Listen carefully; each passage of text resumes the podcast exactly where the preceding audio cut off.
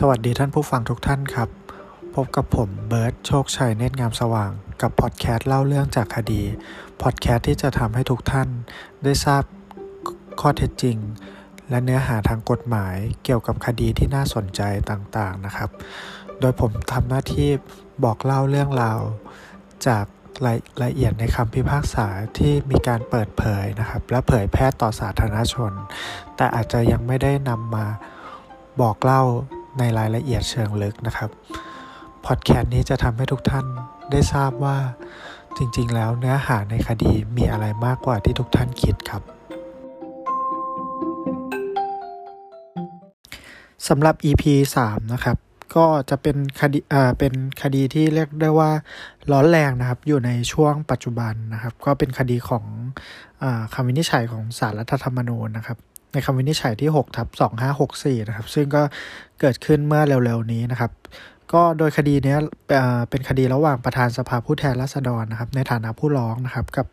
ร้อยเอกธรรมนัส พรหมเผ่านะครับสมาชิกสภาผู้แทนราษฎรนะครับและรัฐมนตรีช่วยว่าการกระทรวงเกษตรและสหกรณ์นะครับซึ่งอยู่ในฐานะผู้ถูกร้องนะครับโดยผมก็จะขออ่าเล่ารายละเอียดคร่าวๆถึงที่มาที่ไปนะครับเกี่ยวเกี่ยวกับคดีก่อนนะครับซึ่งคดีนี้นะครับก็คือประธานสภาผู้แทนราษฎรเนี่ยในฐานะผู้ร้องเนี่ยได้ส่งคำร้องนะครับขอให้ศาลรัฐธรรมนูญเนี่ยวินิจฉัยนะครับตามรัฐธรรมนูญอ่าเกี่ยวกับข้อเท็จจริงเนี่ยอ่ามีมีรายละเอียดที่สรุปนะครับอ่าดังนี้นะครับก็คือเริ่มต้นจากกรณีที่นายพิธาลิ้มเจริญรัตน์นะครับซึ่งเป็นสมาชิกสภาผู้แทนราษฎรเนี่ยแล้วก็คณะเนี่ยรวมห้าสิบเอ็ดคนนะครับเข้าชื่อเสนอคำร้องอ่าต่อผู้ร้องนะครับว่าสมาชิกกภาพของสมาชิกสภาผู้แทนราษฎรของร้อยเอกธรรมนัส พรหมเผ่าเนี่ยอ่าซึ่งเป็นสมาชิกสภาผู้แทนราษฎรแบบแบ่งเขตเลือกตั้งนะครับพรรคพลังประชารัฐจังหวัดพะเยานะครับเขตเลือกตั้งที่หนึ่งแล้วก็อ่าเป็นรัฐมนตรีช่วยว่าการกระทรวงเกษตรและสหกรณ์เนี่ยอ่าได้สิ้นสุดลงนะครับตามรัฐธรรมนูญนะครับโดยอ่าก็อ้างว่าอ่าเป็นไปตามรัฐธรรมนูญมาตราหนึ่งร้อยเอ็ดอนุหกนะครับแล้วก็เป็นเหตุให้ความเป็นรัฐมนตรีช่วยว่าการกระทรวงเกษตรเนี่ยก็สิ้นสุดลงด้วยนะครับก็คืออ่ามันก็มาจากมาตราที่เกี่ยวข้องกันนะครับก็คือเป็นมาตราหนึ่งร้อยเจ็ดสิบวรรคหนึ่งอนุสี่นะครับแล้วก็ประกอบกับมาตราหนึ่งร้อยหกสิบอนุหกนะครับแล้วก็มาตราเก้าสิบแปดอนุสิบซึ่งซึ่งมันจะโยงกันเดี๋ยวในช่วงหลังก็จะจะได้พูดถึงนะครับซึ่งข้อเท็จจริงที่เขาอ้างว่าทำไมถึงสมาชิกภาพเนี่ยถึงสิ้นสุดสิ้นสุดลงนะครับก็คือข้อเท็จจริงเนี่ยมันเกิดขึ้นตั้งแต่วันที่สิบมีนาคมนะครับสองพันห้าร้อยสามสิบแปดนะครับซึ่งตอนนั้นเนี่ยผู้ถูกร้องนะครับร้อยเอกธรรมนัสเนี่ยตอนนั้นเนี่ยใช้ชื่อว่านายมนัส โบพรหมนะครับซึ่งต้องคำพิพากษาถึงที่สุดว่ากระทำความผิดตามกฎหมายว่าด้วยยาเสพติดในความผิดฐานเป็นผู้ผลิตนำเข้าส่งออกหรือผู้ค้านะครับซึ่งเป็นข้อความเอ่อเอ่อเป็นไปตามมาตราเก้าสิบแปดอนุสิบนะครับซึ่งตามคำอ่าข้อหาเนี้ยก็เป็นไปตามคำพิพากษาของศาลอุทธรณ์นะครับรัฐนิวเซาท์เวลส์นะครับเลขที่หกศูนย์สี่ สี่เก้านะครับทับเก้าสิบสี่นะครับแล้วก็เลขที่หกศูนย์สี่ สามสิบสี่ทับเก้าสิบสี่นะครับซึ่งลงวันที่สิบมีนาคมสองพันห้าร้อยสามสิบแปดโดยอ่าในการกระทำความการกระทำความผิดดังกล่าวเนี่ยศาลอุทธรณ์รัฐนิวเซาท์เวลส์ก็ลงโทษนะครับร้อยเอกธรรมนัสหรือว่านายมนัส โบพรหมเนี่ยเป็นระยะเวลาหกปีนะครับโดยกำหนดโทษเนี่ยเป็นอ่าโทษขั้นต่ำสี่ปีและระยะเวลาห้ามปล่อยตัวอีกสองปีนะครับซึ่งอ่าในคำร้องเองเนี่ยก็บอกว่าอ่าแม้ว่าการอ่าการที่ได้กระทำความผิดเนี่ยเป็นต้องคำพิพากษาหรือคำสั่งที่ชอบด้วยกฎหมายอันถึงที่สุดว่ากระทำความผิดฐานเป็นผู้ผลิตนำเข้าส่งออกหรือผู้ค้าซึ่งยาเสพติดนะครับแล้วว่าและแม้จะเป็นคำพิพากษาของศาลต่างประเทศนะครับก็ย่อมอ่าย่อมเป็นบุคคลที่มีลักษณะต้องห้ามในการดำรงตำแหน่งสมาชิกสภาผู้แทนราษฎรนะครับซึ่งอ่าก็เป็นไปตามมาตราเก้าสิบแปดนะครับอนุสิบนะครับประกอบมาตราหนึ่งร้อยเอ็ดอนุหกนะครับซึ่งอ่าอันนี้ก็ทำให้สมาชิกกภาพ ของสภาผู้แทนราษฎรเนี่ยสิ้นสุดลงอันนี้เป็นกรณีสสนะครับแล้วก็อีกอีกกรณีหนึ่งก็คืออ่าก็คือมาตราเดียวกันนั่นแหละครับคือเก้าสิบแปดอนุสิบเนี่ยมันก็โยงไปทำให้เป็นเหตุเหตุความเป็นรัฐมนตรีเนี่ยสิ้นสิ้นสุดลงเหมือนกันนะครับก็คืออ่าจะใช้มาตราหนึ่งร้อยเจ็ดสิบวรรคหนึ่งอนุสี่ซึ่งอ่าเขาก็จะโยงไปหนึ่งร้อยหกสิบอนุหกนะครับซึ่งซึ่งมันก็จะสุดท้ายแล้วมันก็คือใช้ใช้เรื่องเดียวกันนะครับทีนี้ในอ่าการตรวจสอบคำอ่าประธานสภาเนี่ยเขาก็ได้ตรวจสอบแล้วว่าคำร้องของนายพิธาอ่าแล้วก็มีรายละเอียดครบถ้วนแล้วก็มีอ่ามีจำนวนสมาชิกสภาผู้แทนราษฎรเข้าร่วมเสนอชื่อเนี่ยไม่น้อยกว่าหนึ่งในสิบก็เลยได้มีการส่งเรื่องเนี่ยให้ศาลวิอ่ารัฐธรรมนูญวินิจฉัยนะครับก็คือประกอบด้วยสองประเด็นนะครับก็คือประเด็นแรกก็คือสมาชิกภาพของสสเนี่ยครับอ่าสิ้นสุดลงตามรัฐธรรมนูญหรือไม่นะครับแล้วก็อ่ากรณีที่สองก็คือมีคำสั่งให้ผู้ถูกร้องนะครับก็คือร้อยร้อยเอกธรรมนัสเนี่ยหยุดปฏิบัติหน้าที่สมาชิกสภาผู้แทนราษฎรนะครับแล้วก็รัฐมนตรีช่วยว่าการกระทรวงการเกษตรและสหกรณ์ครับจนกว่าศาลรัฐธรรมนูญจะมีคำวินิจฉัยนะครับก็อันนี้เป็นอ่าเป็นเป็นสิ่งที่ประธานสภาเขาส่งฮะอ่าส่งขึ้นไปวินิจฉัยนะครับซึ่งคดีนี้นะครับอ่าประเด็นที่ศาลรัฐธรรมนูญวินิจฉัยอ่าพิจารณาเบื้องต้นนะครับก็กรณีแรกมีอำนาจรับคำร้องไว้วินิจฉัยหรือไม่นะครับก็อ่ากรณีนี้ก็ศาลรัฐธรรมนูญก็บอกว่าเมื่อมีสสเนี่ยเข้าชื่อห้าสิบเอ็ดคนก็คือไม่น้อยกว่าหนึ่งในสิบขอให้ส่งเรื่องไปยังศาลรัฐธรรมนูญนะครับก็เป็นไปตามเป็นไปตามรัฐธรรมนูญนะครับแล้วก็ผู้ร้องก็ได้มีการอ่ายื่นต่อศาลรัฐธรรมนูญแล้วศาลรัฐธรรมนูญก็จึงมีคำสั่งรับคำร้องไว้วินิจฉัยนะครับแล้วก็ให้ผู้ถูกร้องนะครับก็คือร้อยเอกธรรมนัสเนี่ยได้ยื่นคำชี้แจงแก้ข้อกล่าวหานะครับแล้วก็ส่วนอีกกรณีนึงก็คืออ่ากรณีว่าผู้ถูกร้องเนี่ยให้ให้หยุดปฏิบัติหน้าที่อ่าสสนะครับแล้วก็อ่าและและรัฐธรรมอ่าและรัฐมนตรีเนี่ยต้องหยุดปฏิบัติหน้าที่หรือไม่เนี่ยเห็นว่าข้อเท็จจริงตามคำร้องและเอกสารประกอบคำร้องเนี่ยยังไม่มีเหตุอันควรสงสัยนะครับที่จะให้ผู้ให้ร้อยเอกธรรมนัสเนี่ยหยุดปฏิบัติหน้าที่นะครับเพราะฉะนั้นก็เลยศาลรัฐธรรมนูญจึงมีคำสั่งว่าผู้ร้องไม่ต้องหยุดปฏิบัติหน้าที่นะคร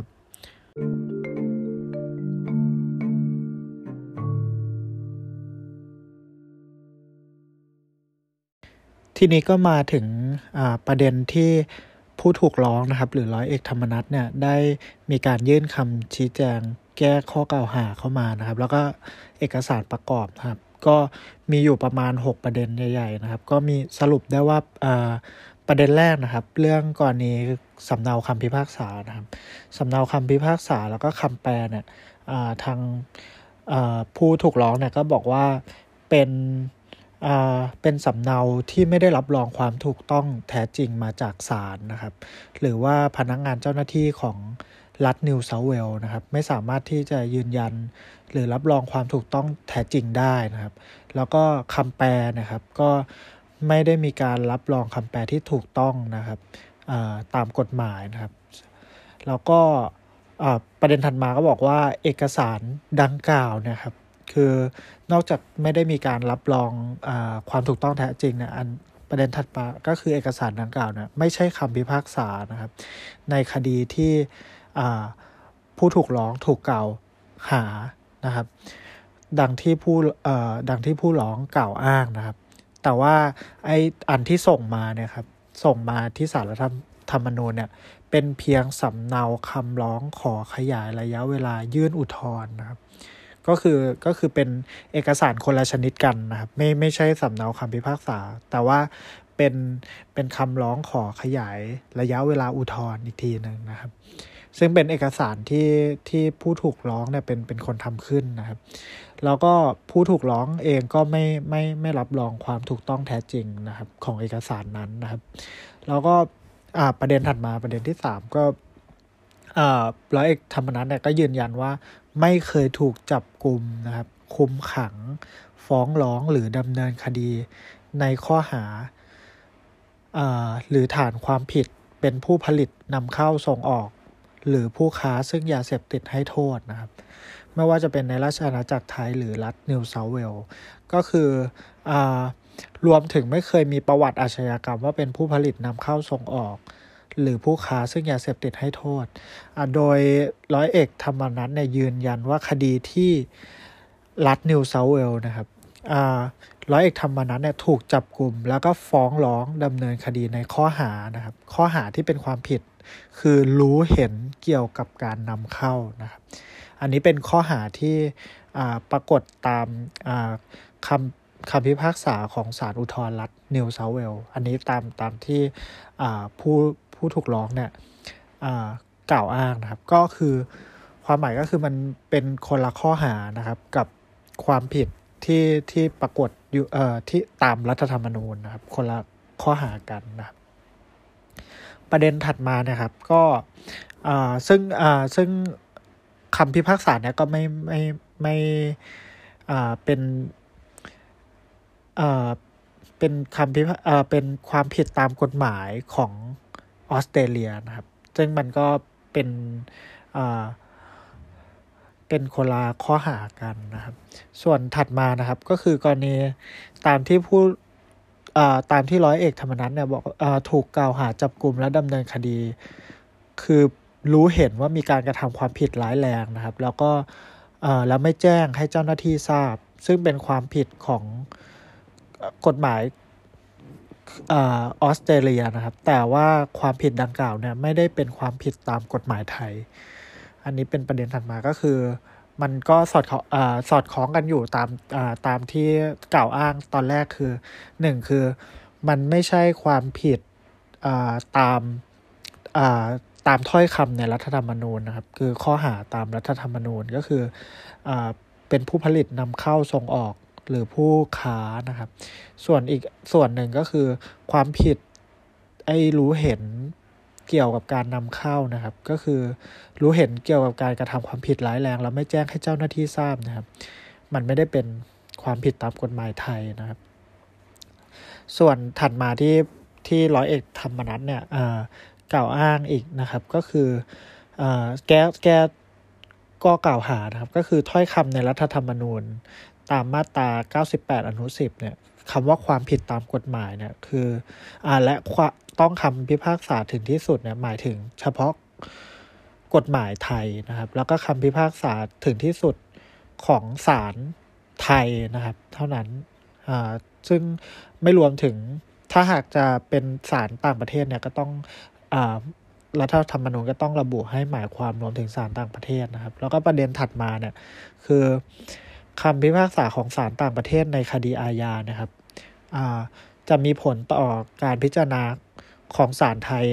ในความผิดฐานเดียวกันหรือไม่เนี่ยในทางปฏิบัติเนี่ยศาลไทย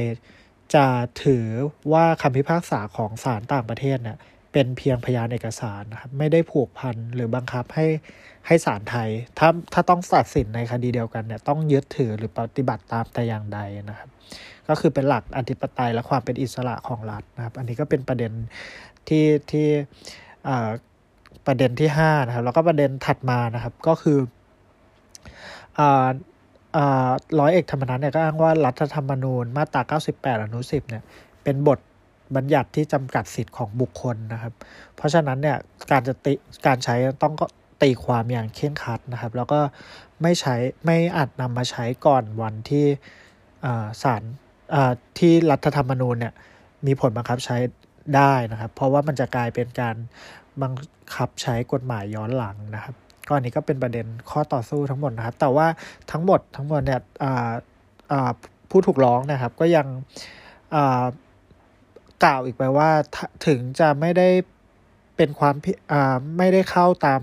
มาตราเก้าสิบแปดอนุสิบที่จะต้องพ้นสมาชิกภาพเนี่ยครับแต่ว่าผู้ถูกร้องเนี่ยก็ยังต้อง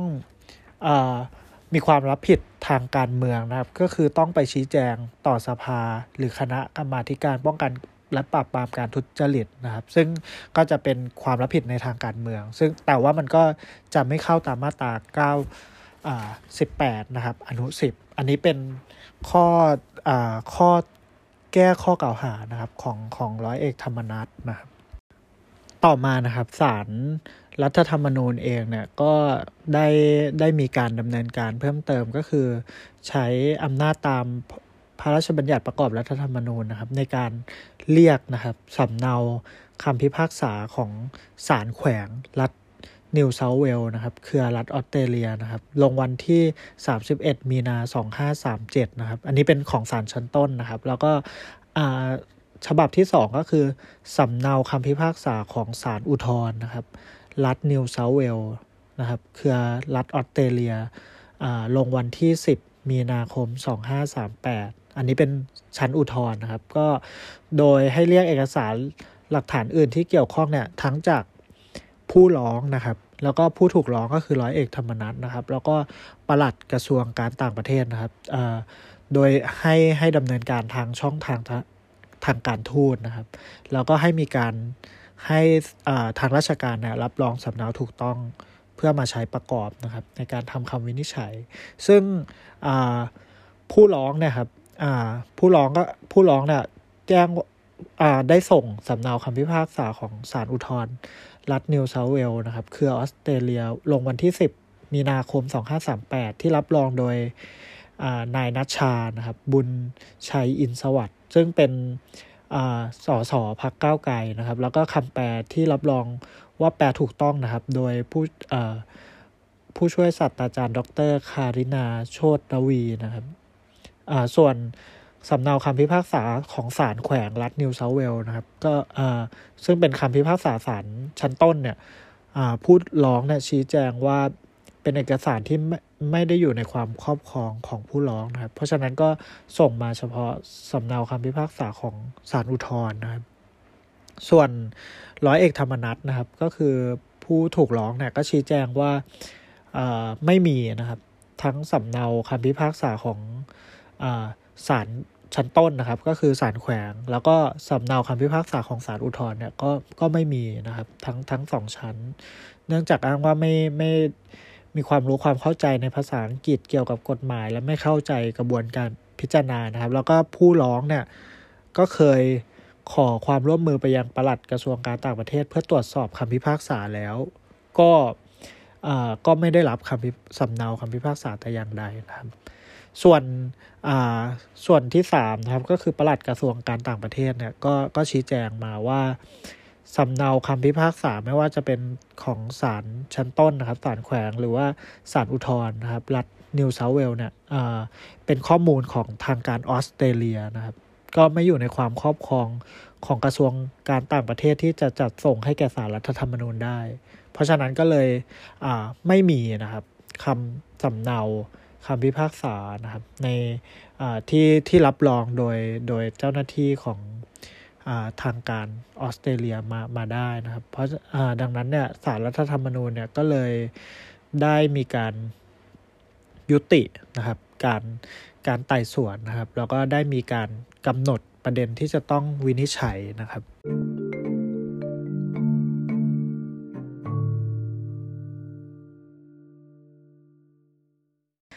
โดยศาลรัฐธรรมนูญเนี่ยก็เห็นว่าคดีเนี่ยเป็นปัญหาข้อกฎหมายแล้วก็มีพยานหลักฐานที่เพียงพอจะวินิจฉัยได้นะครับก็ก็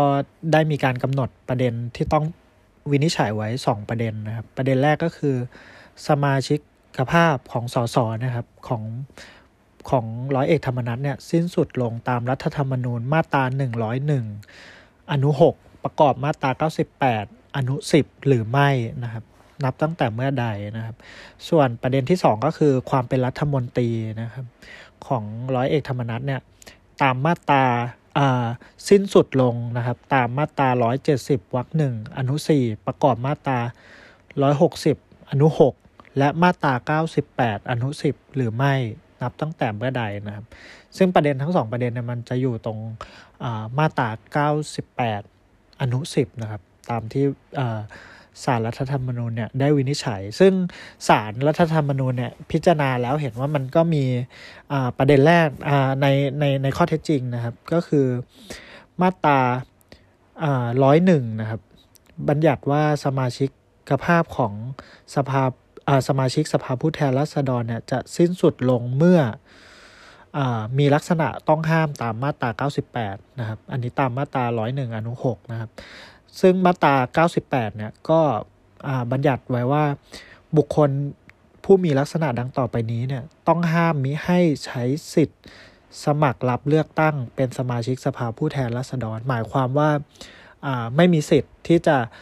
สมัครรับเลือกตั้งนะครับก็ก็คือสามารถที่จะถูกเพิกถอนได้ถ้าถ้าพบว่า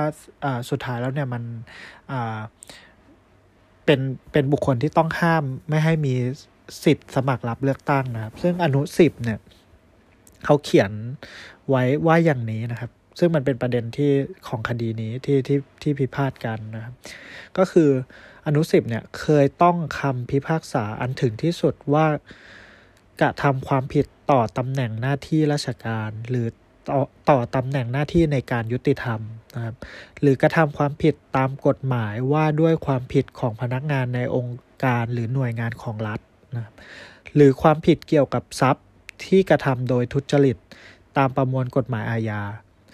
ความผิดตามกฎหมายว่าด้วยการกู้ยืมเงินอันเป็นการฉ้อโกงประชาชนนะกฎหมายว่าด้วยยาเสพติดในความผิดฐานเป็นผู้ผลิตนำเข้าส่งออกหรือผู้ค้าอันนี้คือคีย์เวิร์ดนะครับก็คือกฎหมายว่าด้วยยาเสพติดแล้วก็กฎหมายว่าด้วยการพนันในความผิดฐานเป็นเจ้ามือหรือเจ้าสำนักกฎหมายว่าด้วยการป้องกันปราบและปราบปรามการค้ามนุษย์หรือกฎหมายว่าด้วยการป้องกันและปราบปรามการฟอกเงินในความผิดฐานฟอกเงินอันนี้เป็นในอนุสิบนะครับซึ่งศาลรัฐธรรมนูญเนี่ยก็เห็นว่าคดีนี้ผู้ร้องเนี่ยกล่าวอ้างว่าผู้ถูกร้องนะครับเคยต้องคำพิพากษาอันถึงที่สุดนะครับอย่างที่บอกไปตามศาลของของศาลรัฐนิวเซาท์เวลส์ส่วนผู้ถูกร้องเนี่ยก็โต้แย้งว่าข้อหาเนี่ยมันเป็นข้อหารู้เห็นเกี่ยวกับการนำเข้านะครับซึ่งยาเสพติดเท่านั้นไม่ใช่ข้อหาเนี่ยตามมาตราเก้าสิบแปดอนุสิบก็คือข้อหาที่บอกว่ากฎหมายว่าด้วยยาเสพติดในความผิดฐานเป็นผู้ผลิตนำเข้าส่งออกหรือผู้ค้านะครับซึ่ง เ, เอกสารประกอบคำร้องนะครับที่ที่ทางผู้ร้องเนี่ยส่งมาเนี่ยศาลตรวจดูแล้วนะครับไม่ใช่สำเนาคำพิพากษาของศาลรัฐนิวเซาท์เวลส์นะครับและไม่ได้รับรองสำเนาถูกต้องดังนั้นคำพิพากษาของศาลรัฐนิวเซาท์เวลส์เนี่ยจึงเป็นสาระสำคัญในการวินิจฉัยนะครับแต่ว่าคำพิพากษาเนี่ยอย่างที่ที่เล่าให้ทุกท่านฟังไปก็คืออ่ามันหามาไม่ได้นะครับก็คือไม่มีคู่กรณีฝ่ายใดเนี่ยเสนอสำเนาคำพิพากษาของศาลอ่ารัฐนิวเซาท์เวลส์นะครับคือรัฐออสเตรเลียต่อศาลรัฐธรรมนูญเลยนะครับเพราะอ่าการที่ศาลรัฐธรรมนูญเนี่ยแม้ว่าจะใช้ระบบไต่สวนแต่ว่าคู่กรณีเนี่ยก็ยังมีหน้าที่ต้องนำอ่าเอกสารเสนอพยานหลักฐานเอกสารด้วยนะครับเพราะดังนั้นเนี่ยศาลรัฐธรรมนูญก็เลยต้องดำเนินการไต่สวนเรียกนะครับเรียกไปยังหน่วยงานต่างๆซึ่งก็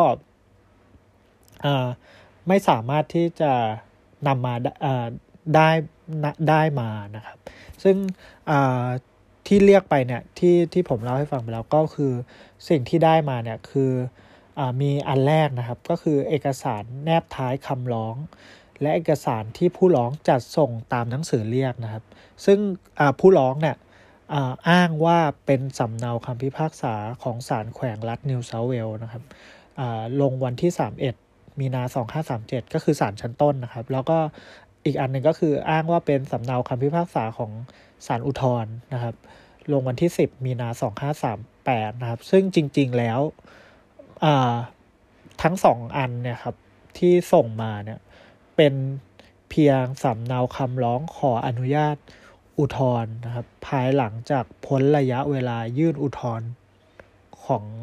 ร้อยเอกธรรมนัสนะครับซึ่งมันลงวันที่สิบมีนาคมสองห้าสามแปดเหมือนกันนะครับซึ่งมันก็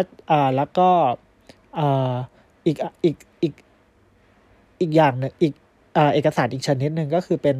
สำเนาคำสั่งศาลอุทธรณ์รัฐนิวเซาท์เวลส์นะครับซึ่งลงวันที่สิบมีนาคมสองห้าสามแปดเหมือนกันที่สั่งไม่รับคำร้องขออนุญาตอุทธรณ์นะครับก็คือมีคำร้องขออนุญาตอุทธรณ์กับสำเนาคำสั่งที่ไม่รับคำร้องขออนุญาตอุทธรณ์ที่ลงวันที่สิบมีนาสองห้าสามแปดแต่ว่า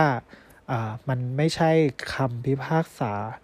ของศาลอุทธรณ์นะครับอันนี้ที่ก็คือสิ่งที่ผู้ร้องกล่าวอ้างเนี่ยมันไม่ใช่ไม่ใช่สำไม่ใช่คำพิพากษานะครับซึ่งเอกสารดังกล่าวเนี่ยมันก็ถูกรับรองมานะครับอย่างที่บอกเป็นรับรองโดยนิติกรชำนาญการพิเศษของสภาผู้แทนราษฎรนะครับก็ไม่ใช่เจ้าหน้าที่ของศาลรัฐนิวเซาท์เวลส์นะครับแล้วก็แล้วก็ไม่ใช่เจ้าหน้าที่ของสถานสถานเอกอัครราชทูตไทยที่ที่ออสเตรเลียนะครับซึ่งส่วนที่ขอไปที่ร้อยเอกธรรมนัสเนี่ยก็ไม่ได้เนื่องจากเนื่องจากไม่ไม่ไม่มีไม่เคยใช้ร้อยเอกธรรมนัสเคยร้องขอไปแล้วแต่ก็ไม่มีคำคำสำเนาคำไม่มีสำเนาคำพิพากษาก็เลยส่งมาที่ศาลรัฐธรรมนูญไม่ได้นะครับแล้วก็กรณีกระทรวงการต่างประเทศเนี่ยก็ไม่สามารถที่จะ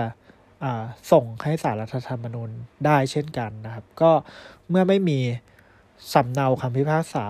อันนี้นะครับก็เลยไม่มีพยานหลักฐานอันเป็นสาระสำคัญนะครับที่จะพยานเอกสารเท่าที่มีในสำนวนเนี่ยรับฟังข้อเท็จจริงได้เพียงแค่ว่านะครับผู้ถูกร้องนะครับก็คือร้อยเอกธรรมนัสเนี่ยเป็นสสแบ่งเขตเลือกตั้งพรรคพลังประชารัฐจังหวัดพะเยาเขตเลือกตั้งที่หนึ่งนะครับแล้วก็เป็นรัฐมนตรีช่วยว่าการกระทรวงเกษตรนะครับแล้วก็ก่อนที่ร้อยเอกธรรมนัสเนี่ยจะได้รับเลือกตั้งเนี่ย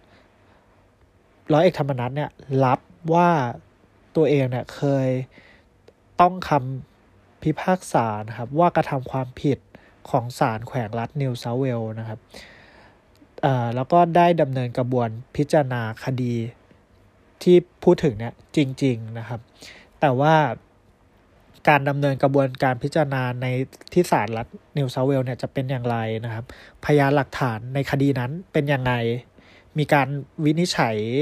เอ่อยังไงนะครับมีการนำเสนอพยานหลักฐานยังไงบ้างหรือว่ามีคำพิพากษาในความผิดฐานใดนะครับจะตรงกับรัฐธรรมนูญที่มาตราเก้าสิบแปดอนุสิบหรือไม่ก็ยังไม่ชัดเจนนะครับซึ่งตรงนี้เป็นประเด็นที่ศาลพิจารณาแล้วนะครับเห็นว่ามันมันมีข้อขัดข้องแบบนี้นะครับซึ่งศาลก็ได้วินิจฉัยถัดต่อไปนะครับในประเด็นที่ศาลตั้งไว้นะครับ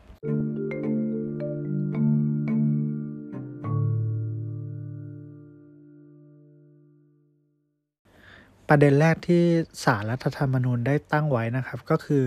ประเด็นว่าสมาชิกภาพสสของร้อยเอกธรรมนัสเนี่ยสิ้นสุดลงตามรัฐธรรมนูญมาตราหนึ่งร้อยเอ็ดอนุหกประกอบมาตราเก้าสิบแปดอนุสิบหรือไม่นับตั้งแต่เมื่อใดนะครับก็คืออ่ามีข้อที่ต้องพิจารณาก็คือเคยต้องคำพิพากษาถึงที่สุดตามมาตราเก้าสิบแปดอนุสิบเนี่ยอ่าหมายความถึงคำพิพากษาของศาลไทยเท่านั้นหรือไม่นะครับอันนี้ก็เป็นประเด็นตามที่ร้อยเอกธรรมนัสได้ได้ได้ตั้งมาด้วยนะครับก็คืออ่าอันนี้ศาลรัฐธรรมนูญนะครับเห็นว่ารัฐธรรมนูญมาตราสามวรรคหนึ่งนะครับบัญญัติว่าอำนาจอธิปไตยเนี่ยเป็นของปวงชนชาวไทยนะครับซึ่งอำนาจอธิปไตยเนี่ยก็แยกได้เป็นสามส่วนก็คือเป็นอำนาจนิติบัญญัติบริหารแล้วก็ตุลาการนะครับโดยอำนาจตุลาการเนี่ยก็คืออำนาจในการพิจารณาคดีนะครับแล้วก็เป็นส่วนหนึ่งของอำนาจอธิปไตยนะครับย่อมไม่ตกอยู่ในอานัตหรือภายใต้อำนาจตุลาการของรัฐอื่นนะครับแล้วก็ หลักการปกครองประเทศที่มีอำนาจอธิปไตยโดยสมบูรณ์เนี่ยก็คือมีหลักการไม่แทรกแซงกิจการภายในของประเทศอื่นนะครับแล้วก็ไม่ถูกประเทศอื่นแทรกแซงนะครับดังนั้นการบังคับตามคำพิพากษาของศาลต่างประเทศนะครับการตีความให้คำพิพากษาของศาลต่างประเทศมีสถานะทางกฎหมายเช่นเดียวกับคำพิพากษาของศาลไทยนะครับจึงไม่สอดคล้องกับหลักการดังกล่าวนะครับและศาลรัฐธรรมนูญนะครับยังพูดต่อไปว่าตามหลักอธิปไตยของรัฐตามกฎหมายระหว่างประเทศนะครับคำพิพากษาของศาลรัฐใดเนี่ยก็จะมีผลในดินแดนของรัฐนั้นนะครับซึ่งในบางกรณีเนี่ยมันก็จะมีการที่รัฐใดรัฐหนึ่งเนี่ยอาจให้การรับรองคำพิพากษาของของอีกรัฐหนึ่งนะครับหรืออาจและอาจบังคับให้เป็นไปตามคำพิพากษานั้นได้นะครับแต่ต้องมีการทำสนธิสัญญารับรองและบังคับตามคำพิพากษาตามหลักการต่างตอบแทนนะครับซึ่งส่วนใหญ่เนี่ยจะเป็นกรณีคดีทางแพ่งคดีครอบครัวและคดีมรดกนะครับส่วนคดีอาญาเนี่ยอาจจะมีการได้รับการยอมรับพิจารณาบ้างนะครับในกรณีส่งผู้ร้ายข้ามแดนนะครับหรือการโอนนักโทษนะครับซึ่งเป็นอันนี้เป็นผลการยอมรับคำพิพากษาแบบอัตโนมัตินะครับโดยมีเงื่อนไขสำคัญนะครับของกรณีทางอาญาเนี่ยก็จะเป็นไปตามหลักการต่างตอบแทนในสนธิสัญญาของรัฐภาคีเช่นเดียวกันนะครับดังนั้นเนี่ยทั้งหลักการและทางปฏิบัติของรัฐเนี่ยเกี่ยวกับการใช้อำนาจตุลาการนะครับจะได้รับการบัญญัติไว้ในรัฐธรรมนูญของแต่ละประเทศนะครับเพื่อยืนยันหลักความเป็นอิสระนะครับของตุลาการและความศักดิ์สิทธิ์ของคำพิพากษาดังนั้นเมื่อบทบัญญัติของรัฐธรรมนูญเนี่ยมีการกล่าวถึงคำพิพากษานะครับจึงต้องหมายถึงคำพิพากษาของศาลแห่งรัฐหรือประเทศนั้นเท่านั้นนะครับไม่รวมถึงคำพิพากษาของศาลต่างประเทศนะครับดังและการตากฎหมายอาญาของแต่ละประเทศนะครับเขาก็จะมีการกำหนดการกระทำที่เป็นความผิดนะครับหรือว่าองค์ประกอบนะครับของความผิดหรือฐานความผิดหรือเงื่อนไขในการลงโทษต่างๆนะครับไว้แตกต่างกันนะครับซึ่งการกระทำอย่างเดียวกันนะครับกฎหมายบางประเทศเนี่ยอาจจะกำหนดให้เป็นความผิดนะครับแต่กฎหมายไทยเนี่ยอาจจะไม่ได้กำหนดให้เป็นความผิดก็ได้นะครับอันนี้คือประเด็นก็คือการกระทำอย่างหนึ่งอาจจะผิดที่หนึ่งแต่อาจจะไม่ผิดอีกที่หนึ่งก็ได้นะครับอีกทั้งหากตีความรัฐธรรมนูญมาตราเก้าสิบแปดอนุสิบเนี่ยของคำว่าเคยต้องคำพิพากษาอันถึงที่สุดนะครับหมายความรวมถึงคำพิพากษาของศาลต่างประเทศด้วยนะจะก็จะมีความหมายกว้างครอบคลุมไปถึงคำพิพากษาอันถึงที่สุดในความผิดตามกฎหมายอื่นอีกหลายฉบับนะครับคือหมายความว่ามาตราเก้าสิบแปดอนุสิบนะครับคือเขาพูดถึงกฎหมายหลายฉบับนะครับแล้วก็บางฉบับเนี่ยเขาก็พูดชื่อกฎหมายบางฉบับเขาก็พูดฐานความผิดนะครับอย่างเช่นกรณียาเสพติดนะครับเขาก็ระบุถึงฐานความผิดไว้นะครับแต่ว่าในมาตราเก้าสิบแปดอนุสิบบางอันเขาไม่ได้ระบุถึงฐานความผิดนะครับคือเขาระบุแค่ชื่อกฎหมายเท่านั้นเช่นกฎหมายว่าด้วยการป้องกันและปราบปรามการค้ามนุษย์เป็นต้นอย่างนี้นะครับก็มันการที่จะการที่ถ้าศาลยอมรับว่าเคยคำว่าเคยต้องคำพิพากษาถึงที่สุดเนี่ยหมายถึงคำพิพากษาของศาลต่างประเทศด้วยนะครับมันก็จะทำให้ขอบเขตการยอมรับอำนาจของศาลอื่นเนี่ยขยายออกไปอย่างกว้างขวางมากนะครับตามมาตราเก้าสิบแปดอนุสิบคือมันจะรวมถึงกฎหมายอื่นด้วยอีกอีกอีกหลายฉบับนะครับที่ไม่ได้ระบุฐานความผิดนะครับแล้วก็มันทำให้ไม่อาจกันกองหรือตรวจสอบความชอบอ่าของด้วยหลักนิติธรรมของกระบวนการอะไรต่างๆของที่ศาลต่างประเทศเนี่ยมีได้นะครับแล้วมันก็จะขัดต่อหลักการต่างตอบแทนที่ที่กล่าวไว้ข้างต้นเพราะปกติการจะยอมรับคำพิพากษาเนี่ยก็จะต้องมีอา, อาจจะทำในรูปของสนธิสัญญาเป็นต่างตอบแทนนะครับซึ่งก็จะทำให้อำนาจอธิปไตยของศาลไทยเนี่ยถูกกระทบกระเทือนอย่างมีนัยสำคัญนะครับดังนั้นเนี่ยแม้ข้อเท็จจริงในคดีจะฟังได้ว่า ร้อยเอกธรรมนัสเนี่ยเคยต้องคำพิพากษาของศาลแขวงรัฐนิวเซาท์เวลส์นะครับเครือเครือรัฐออสเตรเลียนะครับก่อนที่จะรับสมัครเลือกตั้งเป็นสสครับแต่ไม่ใช่คำพิพากษาของศาลไทยนะครับดังนั้นร้อยเอกธรรมนัสเนี่ยจึงไม่มีลักษณะต้องห้ามตามรัฐธรรมนูญมาตราเก้าสิบแปดอนุสิบนะครับสมาชิกภาพของเอ่อสสเนี่ยก็เลยยังไม่สิ้นสุดลงนะครับตามมาตราหนึ่งร้อยเอ็ดอนุหกประกอบมาตราเก้าสิบแปดอนุสิบนะครับส่วนประเด็นถัดมาประเด็นที่สองที่ศาลตั้งไว้นะครับก็คือกรณีประเด็นความเป็นรัฐมนตรีเนี่ยจะสิ้นสุดลงตามมาตราหนึ่งร้อยเจ็ดสิบวรรคหนึ่งอนุสี่ประกอบมาตราหนึ่งร้อยหกสิบอนุหกและมาตราเก้าสิบแปดอนุสิบหรือไม่นับตั้งแต่นับแต่เมื่อใดนะครับซึ่งกรณีนี้ครับคือมาตราหนึ่งร้อยเอ่อมาตราหนึ่งร้อยเจ็ดสิบเนี่ยก็ระบุไว้นะครับว่าความเป็นรัฐมนตรีเนี่ยสิ้นสุดลงเฉพาะตัวเมื่ออ่าขาดคุณสมบัติหรือมีลักษณะต้องห้ามตามมาตราหนึ่งร้อยหกสิบซึ่งมาตราหนึ่งร้อยหกสิบเนี่ยเขาก็โยงไปว่ารัฐมนตรีเนี่ยต้องไม่มีลักษณะต้องห้ามตามมาตราเก้าสิบแปดซึ่งเอ่อซึ่งเอ่อมันก็โยงมาถึงมาตราเก้าสิบแปดอนุสิบตามที่ได้วินิจฉัยไปก็คือเป็นกรณีต้องคำพิพากษาถึงที่สุดเกี่ยวกับความผิดที่ระบุไว้นะครับซึ่งศาลรัฐธรรมนูญเนี่ยก็บอกว่าเมื่อได้วินิจฉัยประเด็นอ่าแรกไว้แล้วนะครับว่าไม่ว่าร้อยเอกธรรมนัสเนี่ยไม่มีลักษณะต้องห้ามตามรัฐธรรมนูญมาตรา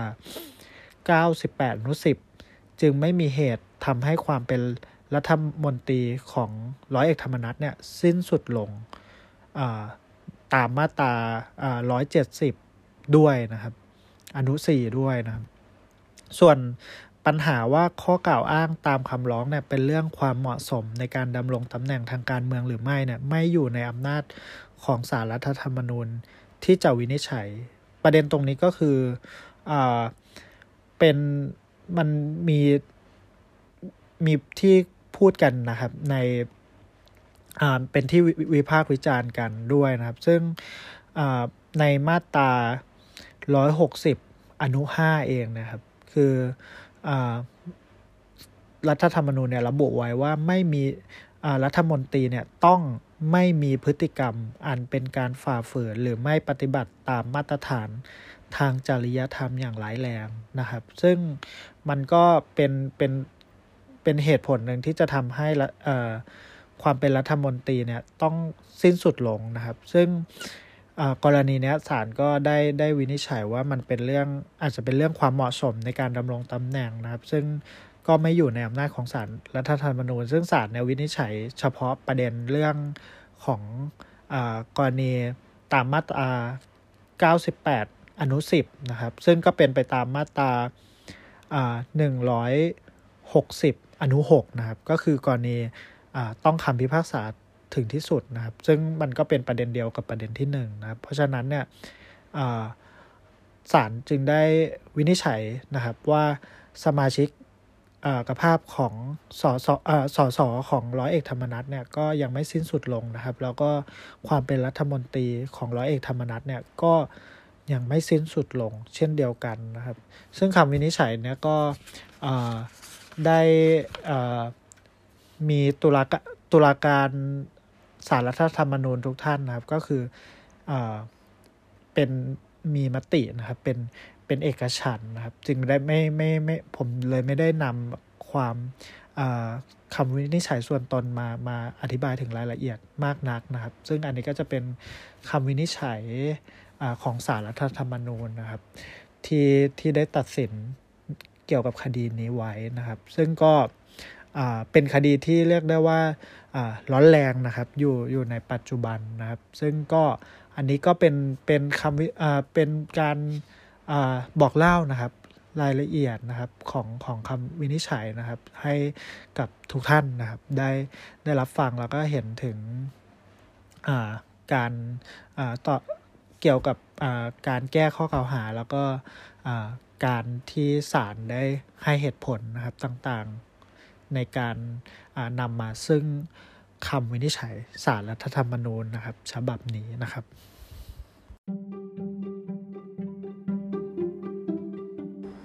ท่านผู้ฟังสามารถกด follow หรือกด subscribe พอดแคสต์เล่าเรื่องจากคดีได้เพื่อไม่ให้พลาดข่าวสารและตอนใหม่ๆของเล่าเรื่องจากคดีในตอนต่อๆไปนะครับโดยผมจะนำคดีที่น่าสนใจไม่ว่าจะเกี่ยวกับเรื่องอะไรเพื่อนำมาเล่าให้ท่านผู้ฟังทุกท่านทราบนะครับสำหรับวันนี้ต้องขอขอบคุณและสวัสดีครับ